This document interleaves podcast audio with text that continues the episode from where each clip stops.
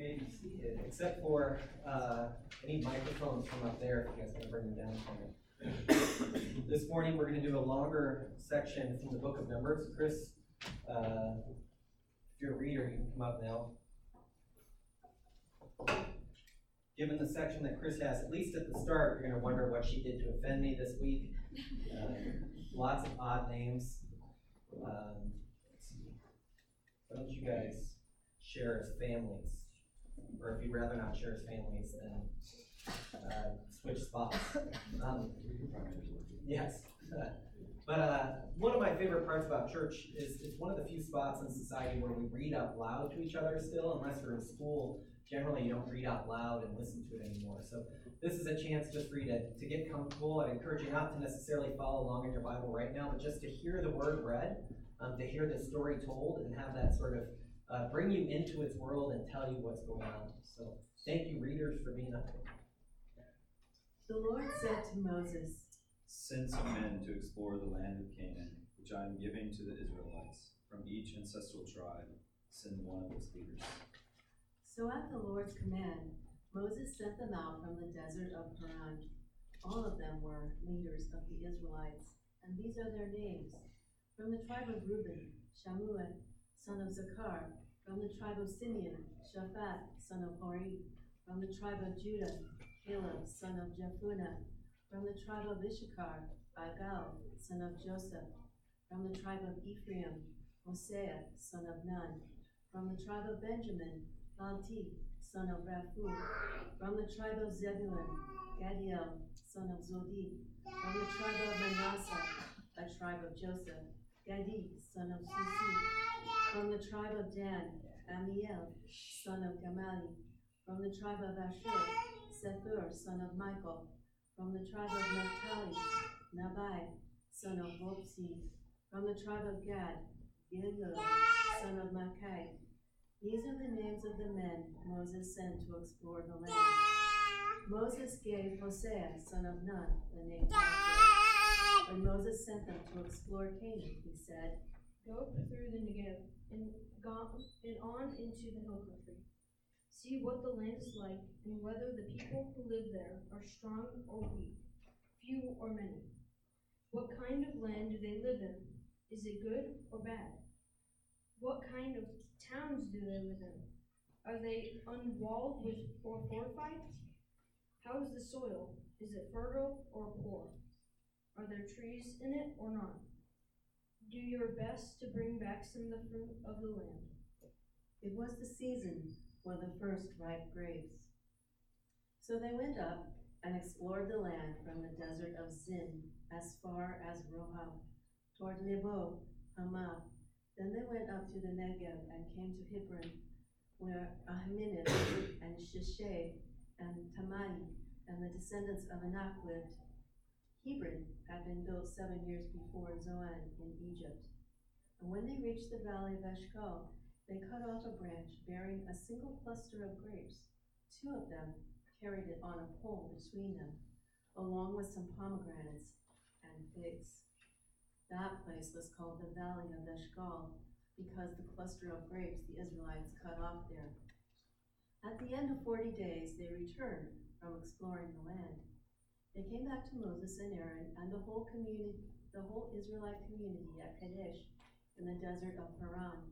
There they reported to them and to the whole assembly and showed them the fruit of the land. And they gave Moses this account. We went into the land to which you sent us, and it does flow with milk and honey. Here is its fruit. But the people who live there are powerful, and the cities are fortified and very large. We even saw descendants of Anak there. The Amalekites live in the Negev, the Hittites, Jebusites, and Amorites live in the hill country, and the Canaanites live near the sea and along the Jordan. Then Caleb silenced the people before Moses and said, We should go up and take possession of the land, we can certainly do it. But the men who had gone up with him said, We can't attack those people, they are stronger than we are. and they spread among the Israelites a bad report that the le- about the land they had explored. They said, The land we explored devours those living in it. All the people we saw there are of great size. We saw the Nephilim there, the descendants of Anak come from the Neph- Nephilim. We seemed like grasshoppers in our own eyes, and we looked the same to them. That night, all the members of the community raised their voices and wept aloud. All the Israelites grumbled against Moses and Aaron, and the whole assembly said to them, If only we had died in Egypt or in the wilderness. Why is the Lord bringing us to this land only to let us fall by the sword? Our wives and children will be taken and plundered. Wouldn't it be better for us to go back to Egypt? and they said to each other, We should choose a leader and go back to Egypt. Then Moses and Aaron fell face down in front of the whole Israelite assembly gathered there. Joshua, son of Nun, and Caleb, son of Jephunneh, who were among those who had explored the land, tore their clothes and said to the entire Israelite community, The land we passed through and explored is exceedingly good. If the Lord is pleased with us, he will lead us into that land, a land flowing with milk and honey, and will give it to us. Only do not rebel against the Lord, and do not be afraid of the people in the land, because we will devour them. Their protection is gone, and the Lord is with us. Do not be afraid of them. But the whole assembly talked about stoning them. Then the glory of the Lord appeared at the tent of meeting to all the Israelites.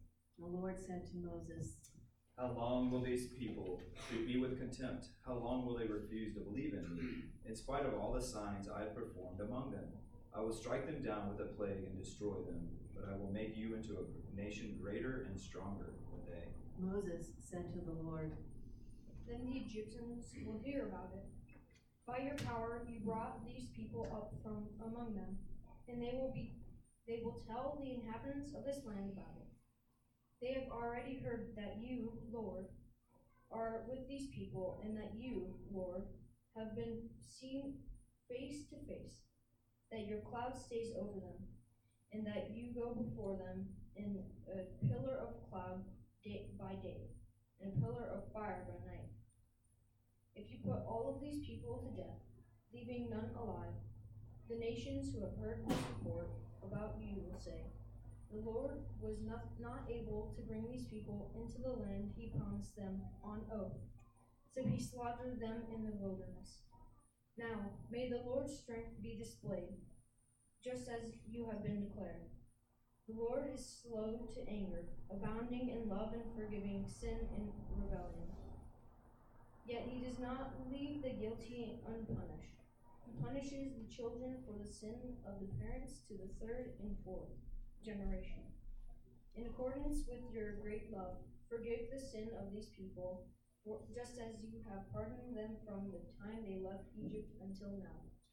The Lord replied, I have forgiven them as you asked. Nevertheless, as surely as I live, and as surely as the glory of the Lord fills the whole earth, not one of those who saw my glory and the signs I performed in Egypt and in the wilderness, but who disobeyed me and tested me ten times, not one of them will ever see the land I promised on oath to their ancestors. No one who has treated me with contempt will ever see it. But because my servant Caleb has a different spirit and follows me wholly, I will bring him into the land he went to, and his descendants will inherit.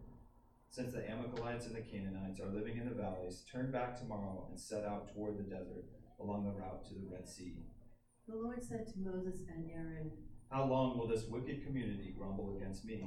I have heard the complaints of these grumbling Israelites. So tell them, As surely as I live, declares the Lord, I will do to you the very thing I heard you say.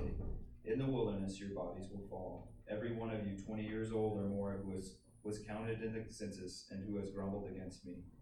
Not one of you will enter the land I swore with uplifted hand to make your home, except Caleb, son of Jephunneh, and Joseph, son of Nun, Joshua, son of Nun. As for your children that you said would be taken as plunder, I will bring them in to enjoy the land you have rejected.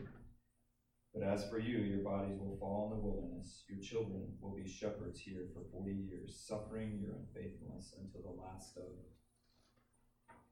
Your bodies lies in the wilderness for forty years, one year for each of the forty days you explore the land. You will suffer for your sins and know what it is like to have me against you.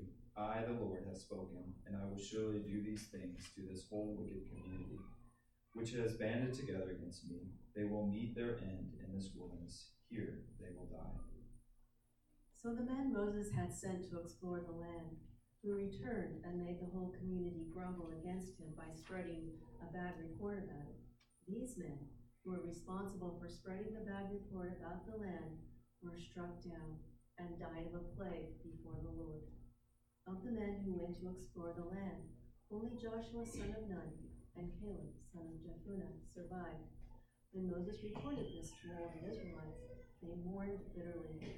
Early the next morning, they set out for the highest point in the hill country, saying, No, now we are ready to up, go up to the land the Lord promised. Surely we have sinned. But Moses said, Why are you disobeying the Lord's command? This will not succeed. Do not go up, because the Lord is not with you. You will be defeated by your enemies, for the Amalekites and the Canaanites will face you there, because you have turned away from the Lord. He will not be with you and will in, with you, and you will fall by the sword. Nevertheless, in their presumption, they went up toward the highest point in the hill country, though neither Moses nor the ark of the Lord's covenant moved from the camp. Then the Amalekites and the Canaanites who lived in that hill country came down and attacked them, and beat them down all the way to Hormah. Thank you, readers, for doing that. The kids are invited to kids' church.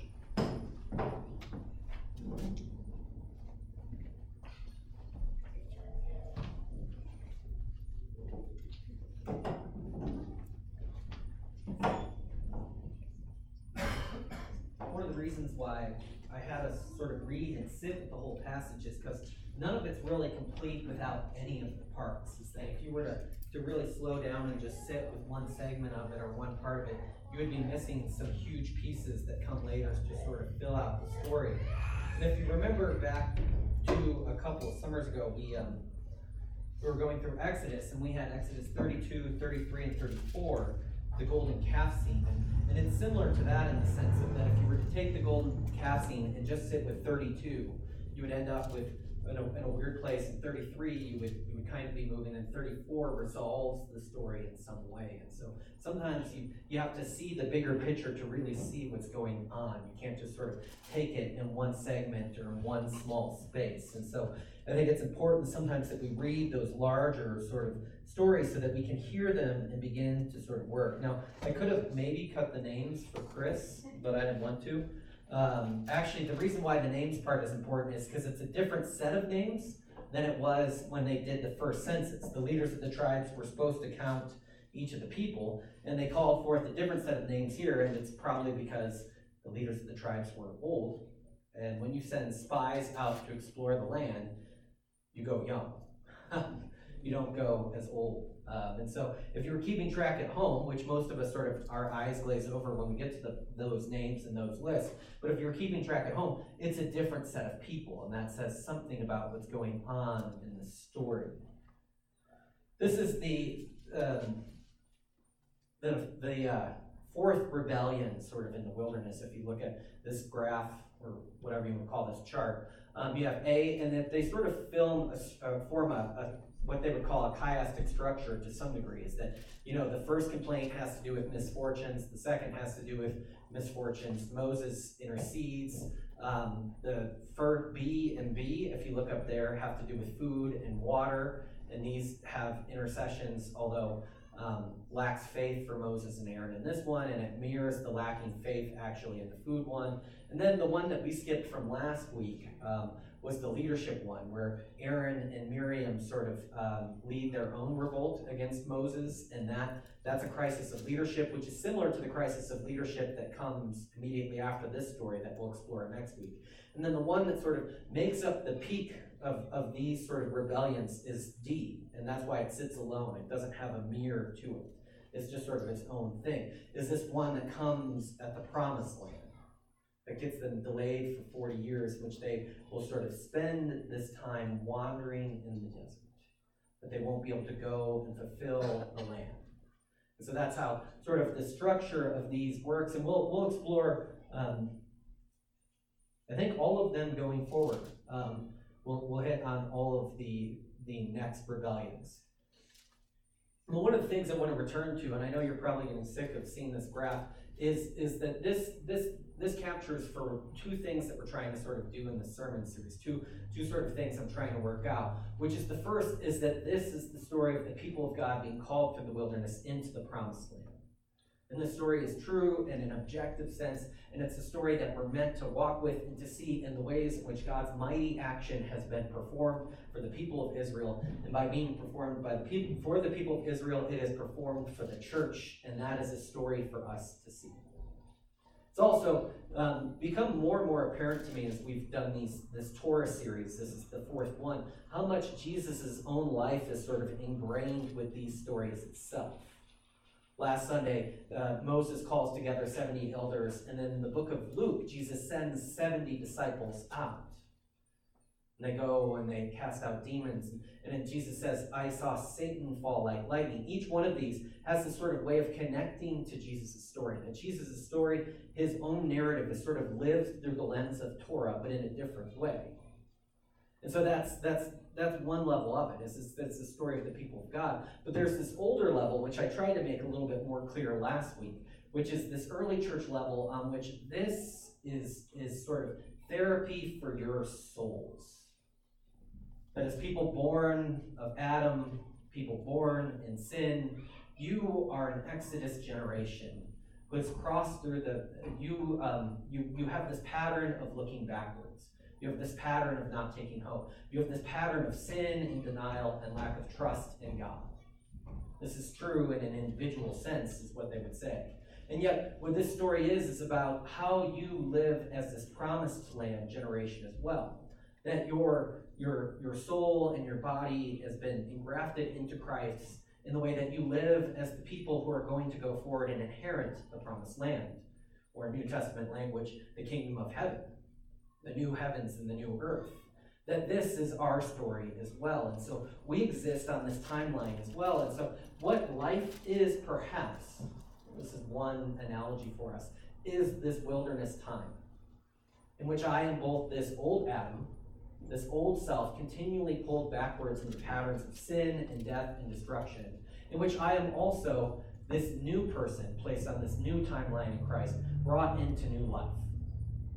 So these are the two things I'm trying to hold in tension in this sermon, in this series, and in this sermon. Um, and so it won't maybe always be obvious when I'm switching from one to the other. Um, but keep that in mind, is that, is that, that we talk about this in an objective sense of what God has done for these particular people at this particular time in the wilderness in sometime BC. Um, and what it means for us as individuals today to see ourselves as inheritors, but also as people who drag themselves backwards. But what I want to do is sort of go through the story in five acts, and five different pictures. So the first act is, assuming I did this right, that's 40.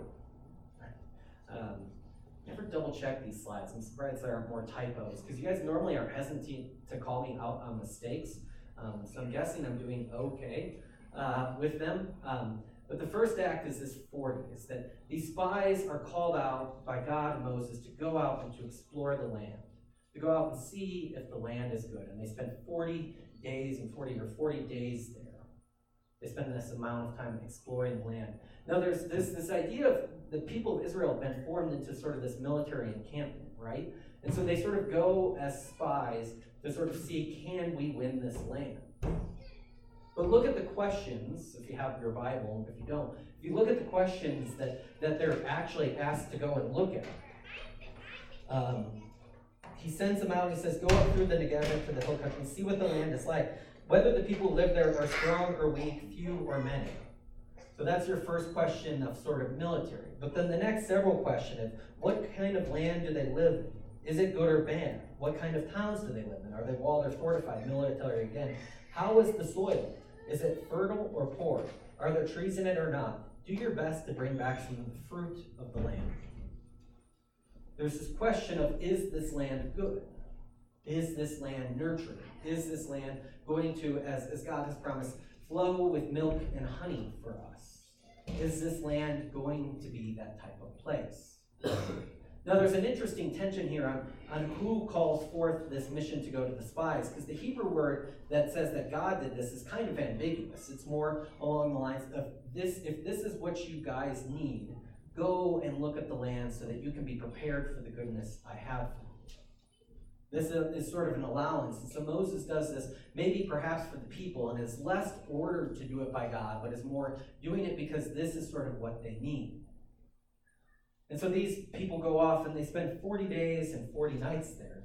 And they come back with this um, uh, huge thing of grapes, apparently, that two men have to carry it with pomegranates and um, figs. Is that the other one? Um, they come back with these things and they bring them to the people, and the land is good. Now, now, one of the themes that has been running through the book of Numbers is good and bad. Moses speaks good things. The people speak bad. Um, this is one of these things. And so, is the land good or bad? Is the life that God has for us good or bad? Are we being drawn out by God to goodness or badness? Is this the way that the world flows? And so they come back with this massive amount of grapes that two people have to carry and pomegranates, and they put these before the people. The land is good. And here, for us, it's this, this, this being called back as sort of living witnesses. Um, as people who have seen the goodness that God has for us. It's for us to be witnesses to the goodness that God has, to bring back some of the goodness. This is, this is the soul part of it to some degree. Is, is how are we, these people who have been in the world, but have been shown something by being relocated in Christ, that we stand as witnesses to the goodness that God has? This is the challenge for us in this part to sort of go out here and report back the good news of what God has done. But only two, Act 2, only two of them decide to do that. There are 10 others who come back as sort of negative witnesses to what God has done.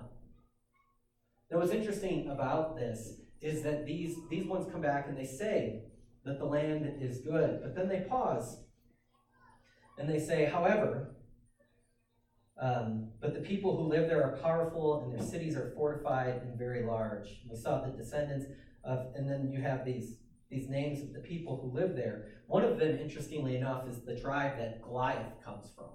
Uh, if you're familiar with the story of David and Goliath, one of them is the tribe of where this monstrous people sort of live. Um, and this is what they come and they re- report back. Now, one of the interesting things about this, and I asked Hampton before the service, the word translated but in that sentence, or however, depending on what your English translation, is almost like nothing, This is a more literal translation. Nothing. It's like it's not going to happen. Like, yes, the land is good, but no. No way. Even in that word, it's contained that we are not going to go forward. So ten of them come back as witnesses to the to sort of the false news. They don't report good news back from seeing the promises that God has for them, but they come back and they report bad news. Now, Caleb stands up at this moment and he says, We can take this land. We can surely go forward. We should go and take the possession of the land because we can do it, he says. And this is one of the, the tensions, I think, in our own lives as we live on that timeline, is there is the we can part of us, and there's the we can't us.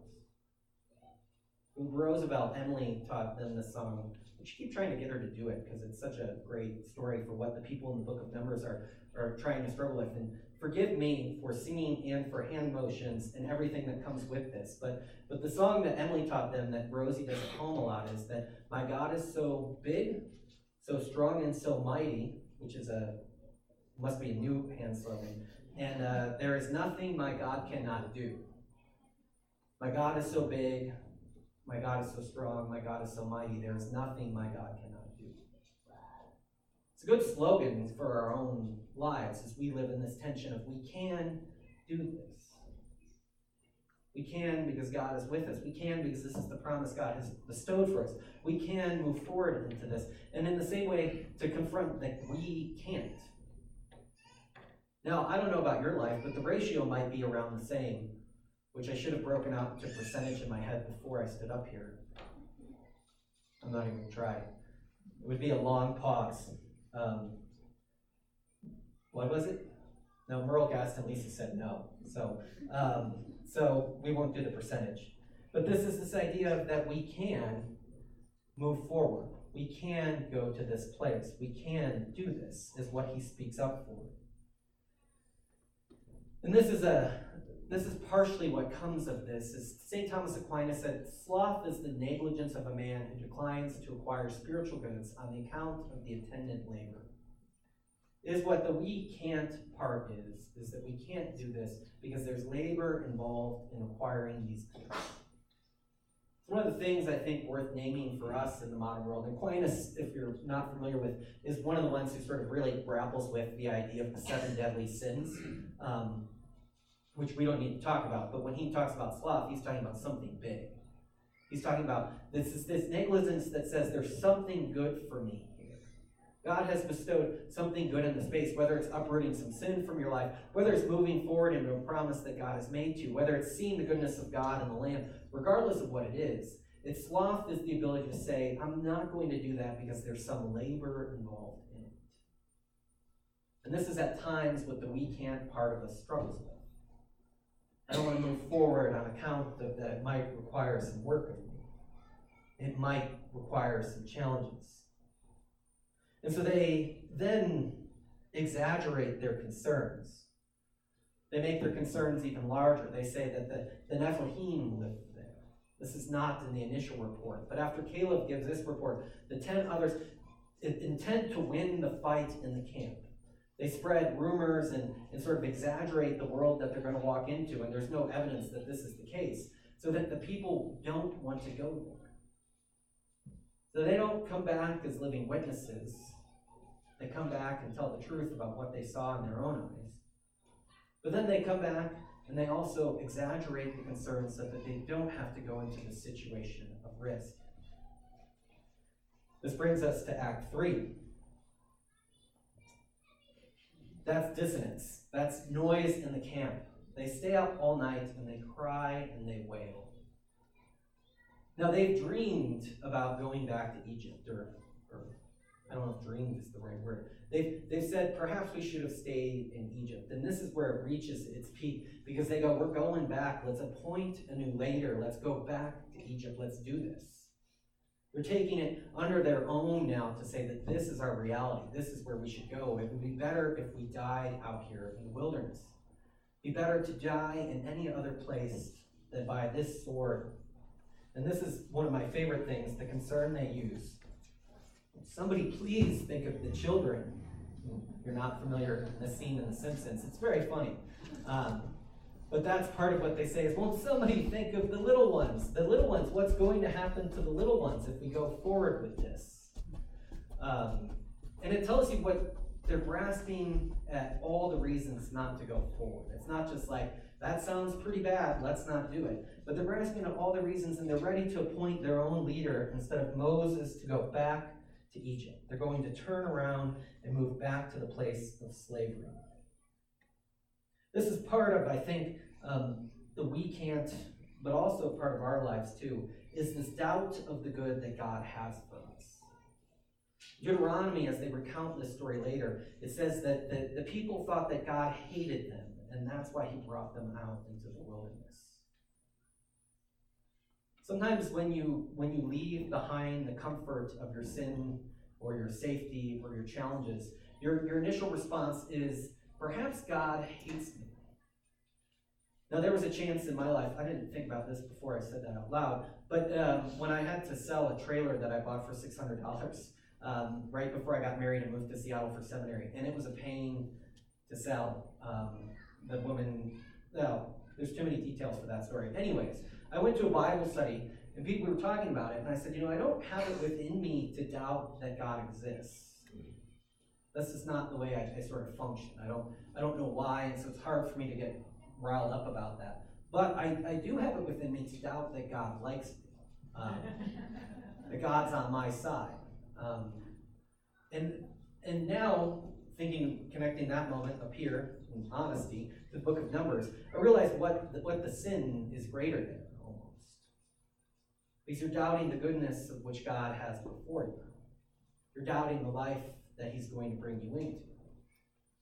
It's not just that, that you um, uh, don't want to do the challenging thing, it's that you think that it's not even going to turn out good on the other side. That's part of this we can't thing. And so the challenge is for them to trust that God's goodness is still there for them. And so they cry all night and they, they make this plan to go back to them.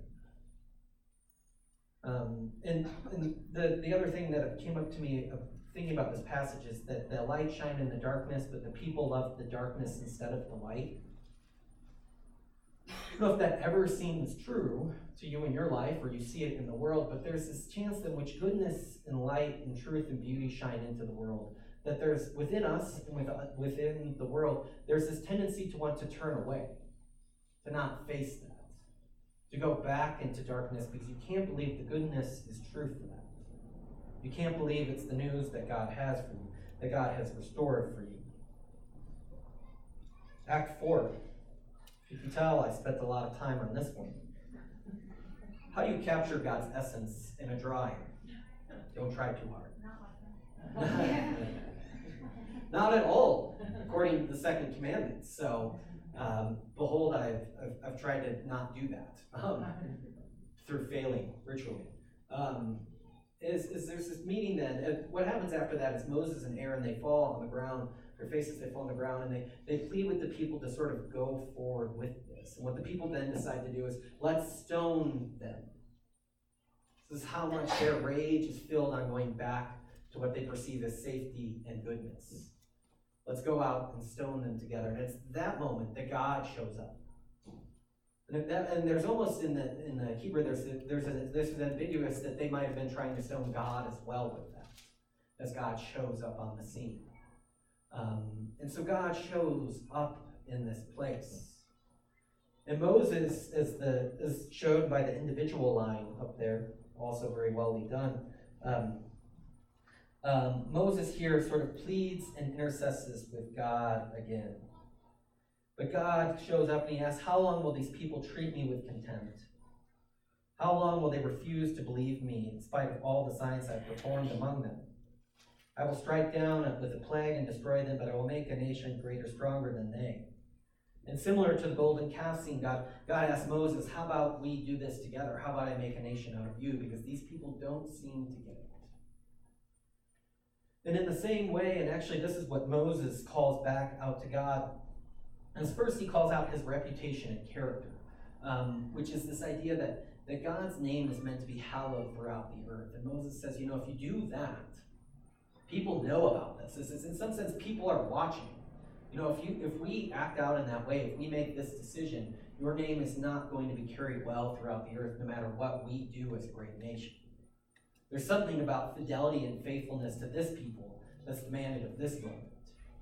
Then he also calls out what he what God revealed to him in Exodus 34, which is up here from Exodus 34, that the, the Lord, the Lord, the compassionate and gracious God, slow to anger, abounding in love and faithfulness, maintaining love to the thousands, and forgiving wickedness, rebellion, and sin. Yet he does not leave the guilty unpunished. He punishes the children and their children for the sin of their parents to the third and fourth generation. Moses calls God back to this self revealing that God is like this. This is your character. Now, what's going on here in, in God changing God's mind or this, that, and the other? We'll probably talk about it a little bit later. I don't want to get into today, but, but Moses calls forth this promise back into God's mind. God says, I forgive them. I have forgiven them as you have asked. What he says, Nevertheless, as sure as I live and the glory fills the earth, not one of those who saw my glory since the signs I performed in Egypt, but who disobeyed me and tested me, not one of them will see the land I promised to their ancestors. This is one of the amazing parts about the Old Testament is God always has these stiff penalties for breaking certain laws, and then he resent, relents. So if you eat of the tree of the knowledge of good and evil, surely you will die. Well, eventually. Like you don't die right then. Like God always has these penalties, and God is always gracious on the other side of them. And so, even looking at this passage, what does He do to the children? He punishes them for generation and generation and generation. what happens when he punishes this generation in the desert? Just one generation. God's grace flows into this scene as well. God doesn't punish future generations here, he just punishes the one generation, the generation that rebelled in the wilderness, so that their children shall see the land. Now, here is where it gets complex because God's punishment here is also giving them what they wanted. It would have been better if we had died in the wilderness. We will die in the wilderness. Remember, what about the children? Your children will see the land. God will take care of your children. It wasn't for you to try and preserve that yourself. And this is going back into that, that sort of the objective, let's go back to the objective, this is ourselves, is that how often it can be that the punishment is getting what we wanted. Surely it would have been better if I had died in this place. Surely it would have been better if I fall by the sword here. This is too heavy and too hard for me, so I'm giving up. When God's punishment is, is giving you what you want, is sort of what happens here.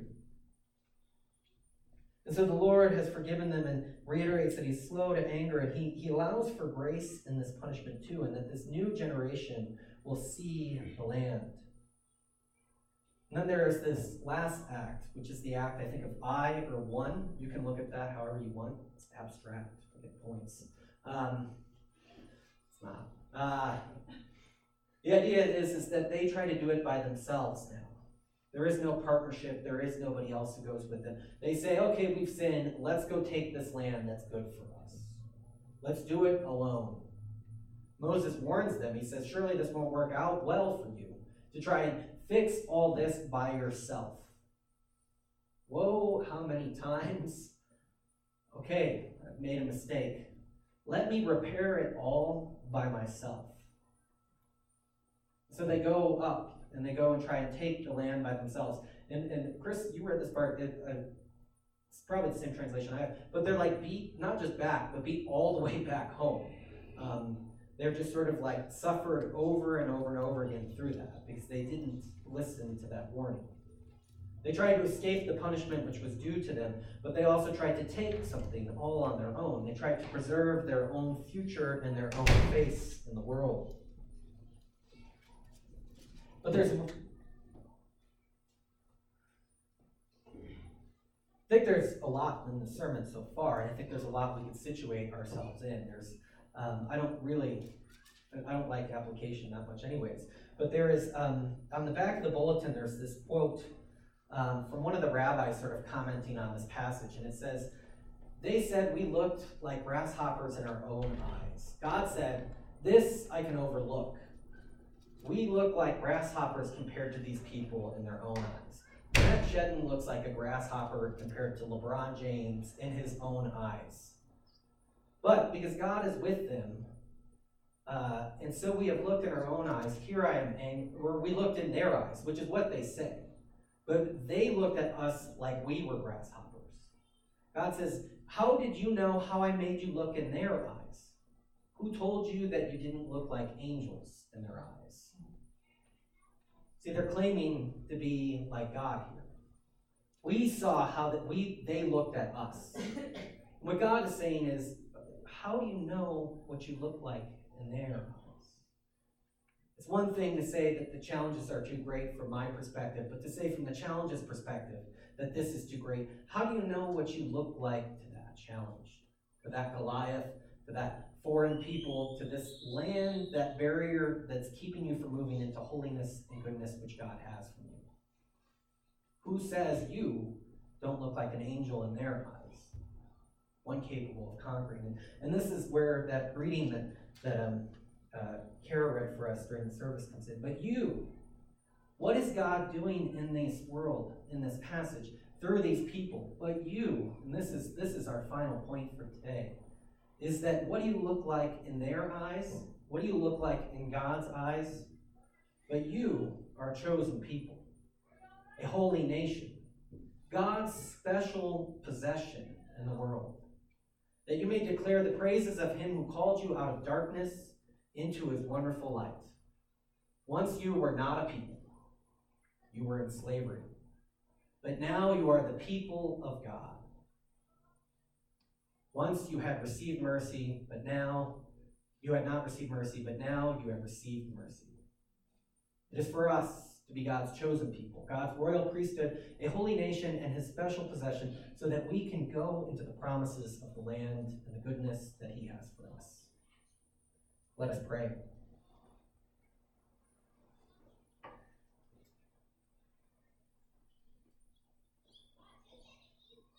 God, we too spend 40 days looking at the goodness that you have before us. And at times we bring back signs of that.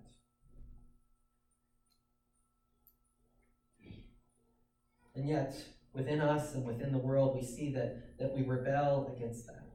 There's nothing there. The challenges are too great, the people are too great. They're too strong, they're too mighty. We are like grasshoppers in their eyes.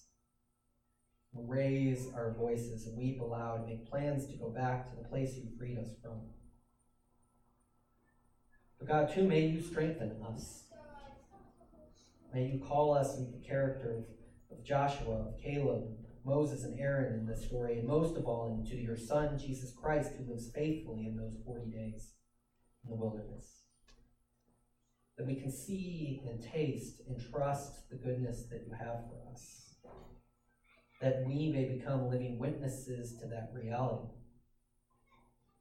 And that we, more than anything, may see what we truly are to you chosen people, royal priesthood, a holy nation, and your special possession that you have rescued and brought out not to death, but to life in the promised land. I ask all this in the name of the Father, and the Son, and the Holy Spirit.